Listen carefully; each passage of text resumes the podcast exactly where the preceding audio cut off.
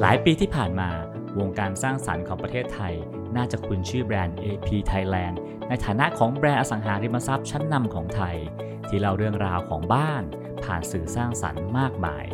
ทั้งนิทรรศการศิลปะ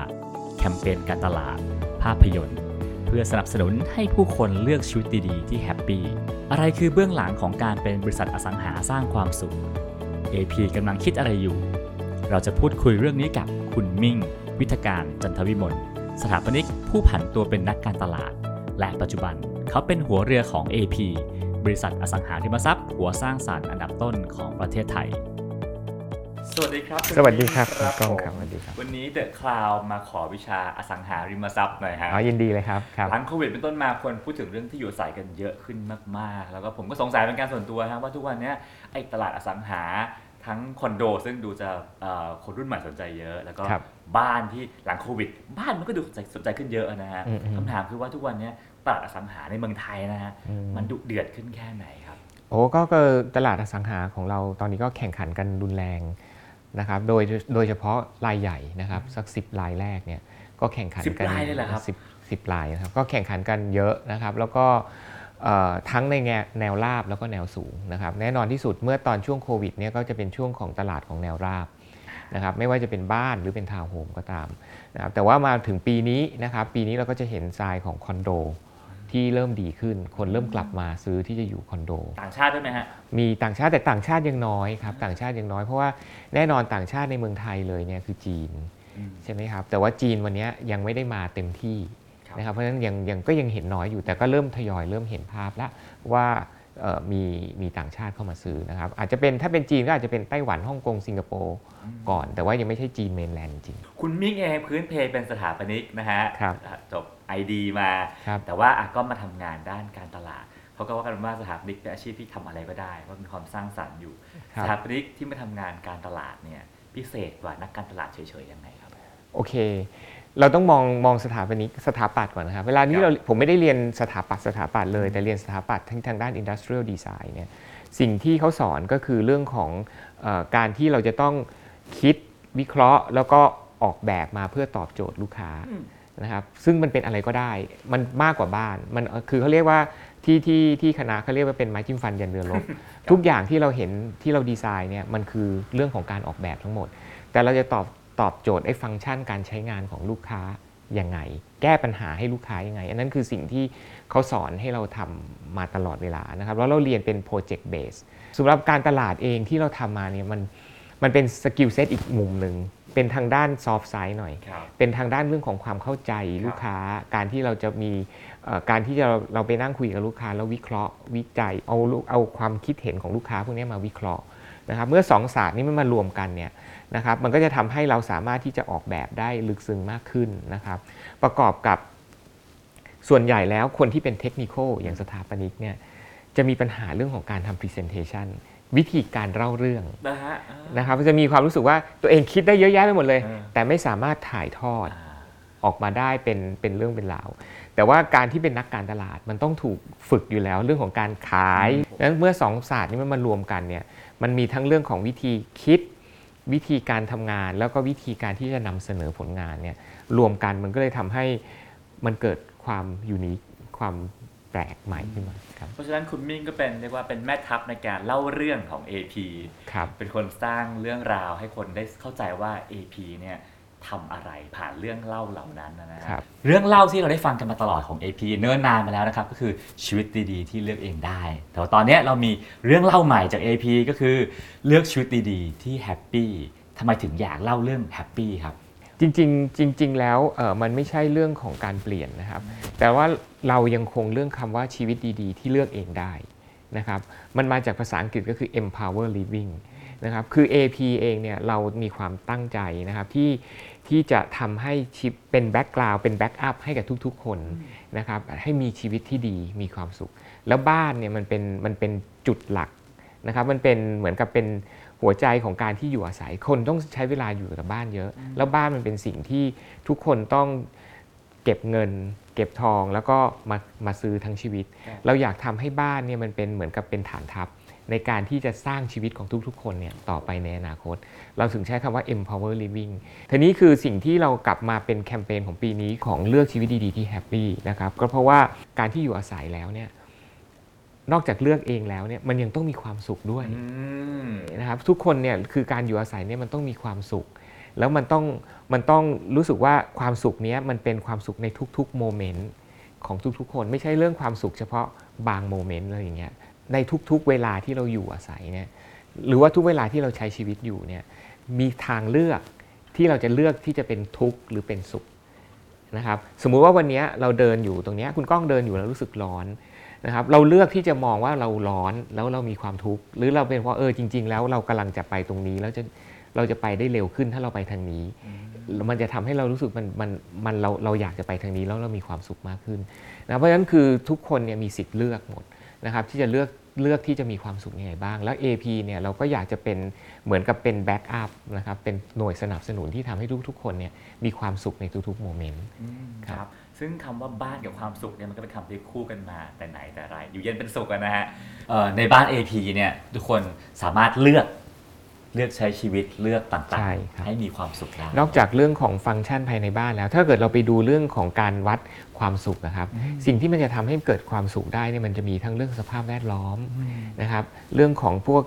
ต้นไม้ใบหญ้าต่างๆ ที่ครัจะบทำให้คนรู้สึกว่ามีความสุขได้อืมหรือว่าแม้กระทั่งชุมชนที่มีชีวิตชีวา ชุมชนที่มีคุณภาพนะคครัรับบ ซึ่งพวกเนี้ยนอกจากเรื่องตัวบ้านที่เราตั้งใจจะทำบ้านที่มีคุณภาพดีมีฟังก์ชันที่ถูกเอ่อที่ดีแล้วเนี่ยเรายังอยากจะให้เรายังบริหารชุมชนนะครับทำให้ชุมชนเนี้รู้สึกว่ามีชีวิตชีวานะครับมีต้นไม้ใบหญ้าทำให้ทุกคนเนี้มีความสุขอยู่ใน ชุมชนของ AP ได้อ่าพอฟังคำว่าความสุขแล้วก็นึกขึ้นมาได้ว่าคำนี้เนี่ยนะเป็นคำที่เราได้ยินกันค่อนข้างบ่อยกับโครงการอสังหากับครับหลาย ๆ เจ้านะฮะครับความสุขของ AP เนี่ยมันต่างจากความสุขของที่อื่นไหมครับครับ คือความสุขถ้าเกิดเราเห็นความสุขในการที่นำเสนอของอสังหาทั่วไปเนี่ยมันเรียกว่าเป็น perfect moment แล้วกันนะครับคือคำว่า perfect moment คือเป็น moment ที่ นั่งจิบไวน์อยู่ริมหน้าต่างกับแฟน หรือว่าเอออยู่กับครอบครัวในห้องที่ดูมีความสุข แต่จริง ๆ แล้วในมุมของ AP เองเนี่ยมันไปมากกว่าพวกนั้นนะครับคือเรากำลังจะบอกว่าไม่ว่าวันไหนเราอยู่คนเดียว ไม่ว่าวันนี้เราจะอยู่กับแฟนหรืออะไรก็ตามเนี่ยไม่จำเป็นต้องอยู่ใน moment พระอาทิตย์ตกดินนั่งดื่มไวน์ก็ได้ แต่ทุก moment ที่เราอยู่เนี่ยมันมีความสุขได้ พียงแต่ว่าเราจะเลือกที่เราจะให้มีความสุขแบบนั้นไหม แล้วเราก็นำเสนอด้วยการที่บอกว่าชีวิตไม่ต้อง perfect ก็ได้นะครับ ผ่านทางสื่อโฆษณาว่าไม่ต้อง perfect ก็ได้ แต่ว่าเป็นเราเลือกที่จะทำให้มันมีให้มัน perfect แล้วมีความสุขใน moment นั้นๆนะครับนั่นคือข้อแรกนะครับคือคำว่า moment ทุก moment ต้องมีความสุขได้ไม่ได้แปลว่าต้องเป็นวันพิเศษ เช่นการฉลองต่างใช่ใช่นะครับหรือว่าแม้กระทั่งแบบว่าเอ่ออีกอันหนึ่งก็คือเรื่องของการว่าทุกอย่างเนี่ยมันเราจะมีความสุขได้ก็ต่อเมื่อเรารู้สึกว่า เรามีการเจริญเติบโตขึ้นอืมเรามีความก้าวหน้ามากขึ้น แล้วเรา AP เองเนี่ยเราก็อยากจะสนับเป็นหน่วยที่จะทำให้เกิดพลังพวกนั้นนะในการที่ทุกคนจะ move on แล้วก็ทำแล้วเจริญก้าวหน้าขึ้นเรื่อยๆ แล้วนั่นแหละคือสิ่งที่จะเป็นความสุขที่แท้จริง เมื่อทุกคนรู้สึกว่าตัวเองเติบโตขึ้น มีความก้าวหน้ามากขึ้นๆอะไรพวกนี้ความสุขที่จะ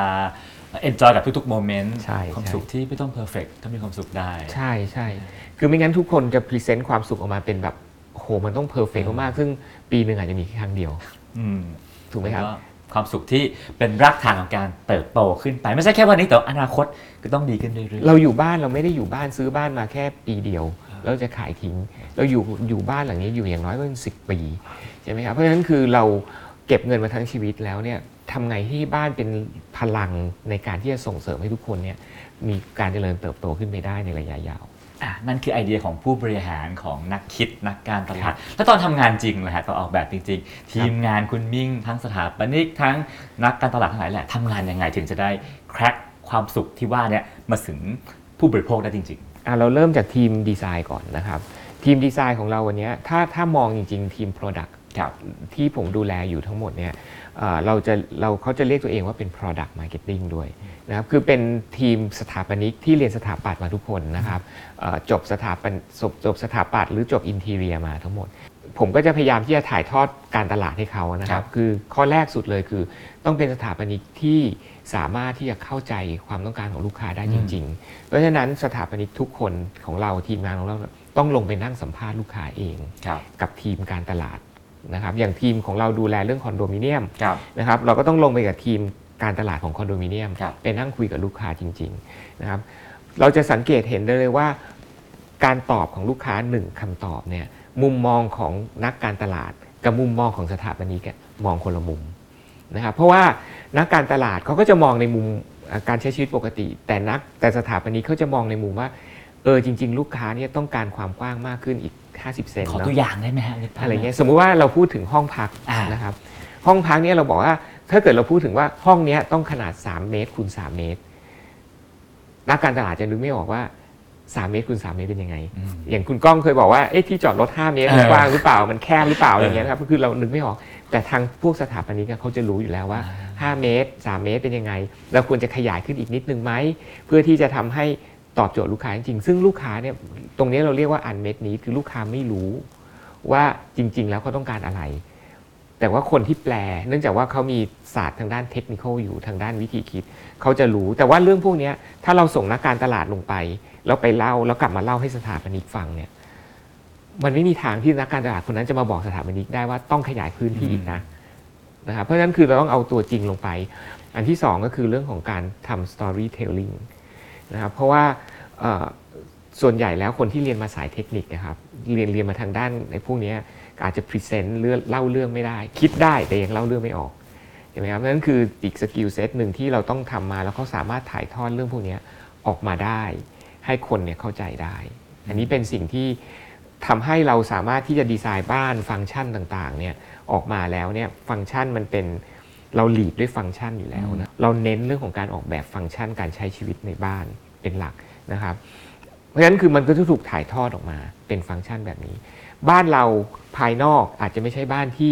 สวยที่สุด เราไม่ได้แข่งขันตรงนั้น เพราะภายนอกไว้ลุกอย่างเดียว แต่การใช้ชีวิตจริง ๆ คือมันใช้ชีวิตในบ้านครับผมนะครับบ้านต้องสวยอยู่แล้วอืมแต่ไม่จำเป็นต้องสวยที่สุดหรือแฟนซีที่สุดครับนะครับแต่ว่าภายในเข้ามาแล้วเนี่ยรู้สึกว่ามันเป็นฟังก์ชันที่ตอบโจทย์ เป็นฟังก์ชันที่อบอุ่นจริงอืมๆอันนั้นคือสิ่งที่เราเน้นกับทางการออกแบบของ AP เนี่ยมากครับ แล้วแคมเปญก็พยายามจะเล่าเรื่องความสุขนี้